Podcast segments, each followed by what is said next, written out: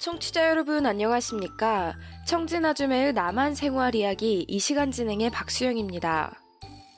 북한에서는 대학 출판사에서 일하던 여성이 남한에서는 간호조무사가 되어 생명을 돌보는 일을 하고 있습니다. 남한에 정착한 지는 어느덧 10년이 넘었는데요. 이순희 씨가 남한에서 겪은 생활 밀착형 일화들 함께 들어봅니다. 이순희 씨 안녕하세요.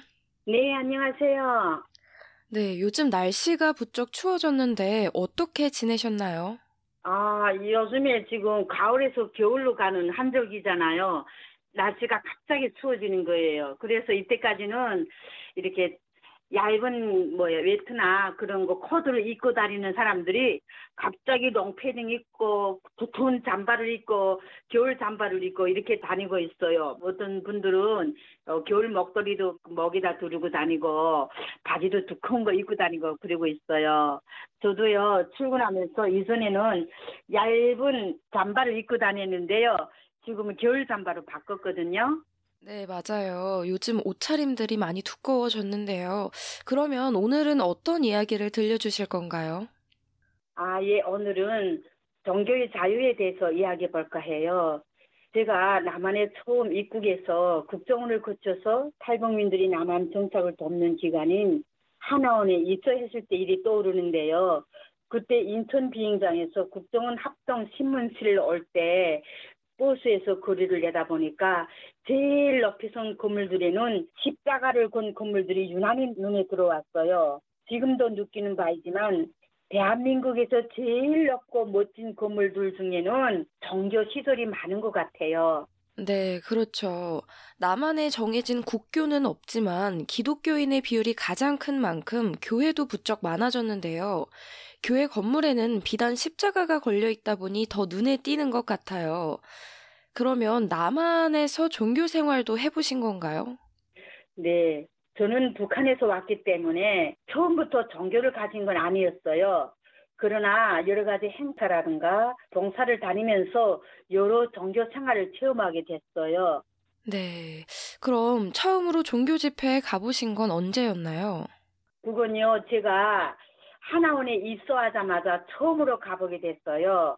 하나원에 입소한 후 첫 주말이었는데 전 이렇게 교육생들을 모아놓고 저기 하나원 선생님이 종교단체에서 왔는데 기독교를 믿는 사람들은 이쪽으로 천주교를 믿는 분들은 저쪽 방으로 그리고 불교를 믿는 사람들은 저 선생님을 따라가세요 하는 거예요. 네. 그 당시 중국에서 몇 해나 몇십 년을 살다 오신 우리 탈북민들 중에는 기독교나 불교 신자로서 신앙 생활을 하던 분들이 계셨더라고요. 그분들은 그 소리를 듣자마자 거침없이 따라가는 거예요. 전 그때 좀 멍했죠. 그때까지만 해도 저는 어떤 종교가 있는지도 몰랐고 각 종교의 이름을 들어도 감조차 안 오던 터라 그냥 그 자리에 멍하니 서 있었어요. 그런데 그때 같은 허실에 생활하던 또래 친구가 야 너 왜 그러고 섭니 하길래 야 난 뭐가 뭔지 모르겠어 했더니 아 너 아직 종교가 없구나 하면서 그럼 너 나하고 같이 기독교 가자 하면서 나를 기독교 사람들이 있는 예배당도 데리고 가는 거예요. 네. 그래서 따라갔더니 대한예수 장로회에서 나왔습니다 하시면서 저희들을 따뜻하게 맞아주시는 거였어요. 네. 따뜻하게 맞아주셨다곤 하지만 그래도 종교 생활은 처음이라 좀 당황했을 것 같은데요. 심지어 북한에서는 김씨 일가 외에는 어느 것도 숭배하지 말라고 교육받았을 테니까 더 낯설었을 듯 싶네요. 그렇죠. 북한에서는 이 세상에 하느님 있다는 것은 호황한 말이고 오직 있다면 위대한 김정일 부자가 하느님이다. 이렇게 교육받았기 때문에 저는 맨 처음에 조금 어정쩡했어요. 네. 저는 그런데 우리들을 맞아주시던 대한장로 예수교의 목사님이 저희들을 맞아주시면서 하느님을 믿으면 마음이 따뜻해지고 평화가 옵니다. 라고 하는 거예요. 그때 순간 하느님이라니 라는 생각이 들었죠. 북한에서는 하느님이 곧 김정일 참부자뿐이고 이 세상에는 하느님이란 존재하지 않는다고 교독받았던 저로서는 좀 혼란스러웠어요. 북한은 그 어떤 외부 세력으로부터 종교가 스며들지 못하도록 엄격히 통제하고 있고 또 엄벌하고 있거든요. 그런 세뇌 교육을 받던 저로서는 참 당황스러울 수밖에 없었죠. 네. 그럼 그 이후에는 종교 집회는 안 나가게 되신 건가요? 아니에요. 그렇지 않았어요. 외롭고 기댈 것이 없고 또 이곳에 와서 홀로 새로운 세상을 접하게 된 저로서는 종교가 많은 도움이 됐어요. 지치고 힘들고 외로울 때 우지하고 마음속 고충을 다 터놓을 수 있어서 힘이 됐거든요. 타지 생활을 하게 되면 가족이나 오랜 친구들이 없어서 힘든 것도 힘들다고 얘기할 수도 없고 도와달라고 할 것도 없을 때가 많잖아요. 네, 그렇죠. 그럴 때마다 용기를 낼 수 있었던 원천 중에 하나가 바로 종교 생활이었던 것 같아요. 저 스스로도 되돌아보면서 마음의 평화를 찾기도 해요. 그러다 보니 일요일마다 은근히 그 목사님 일행을 기다리게 되더라고요. 그 후부터 저는 지금까지 매일 교회에 나가고 있어요. 네. 그런데 또 남한에는 기독교만 있는 것이 아니라 불교나 유교, 이슬람교 등 다양한 종교들이 존중받는데요. 예, 그렇죠. 기독교 외에도 뭐 천주교라든가 유교, 불교도 있는데 우리 탈북민들은 저조마다 자기가 가고 싶은 종교를 찾아가서 마음의 안정을 찾고 또 휴식의 시간을 가지고 있어요. 또 그것이 도움을 받고 반대로 도움을 주기도 하면서 생활하고 계시는 분들이 많아요. 각종 종교 단체들에는요 탈북민들을 도와주는 사회 봉사자들이 있어서 계절마다 그 외롭고 위자설 것 없는 탈북민들을 데리고 아름다운 관광지들을 견학시키기도 하고요 맛있는 식당을 데려가기도 하고 선물도 안겨주곤 하면서 우리들에게 마음의 힐링을 하게끔 이렇게 조건을 조성해 주곤 해요. 네, 사회적으로 큰 공헌을 하는 종교 단체들이 참 많죠.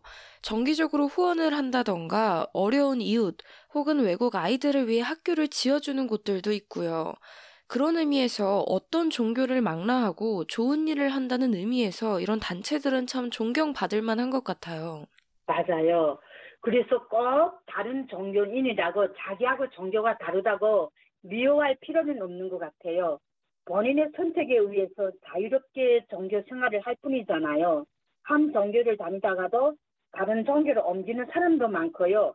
국가 지도자들과 정치가 그리고 심지어 대통령까지도 그다음에 대기업 회장, 일반 직장인, 주부, 대학생, 초중고 학생들까지도 국민 모두가 다 자유롭게 종교를 선택할 수 있거든요. 네.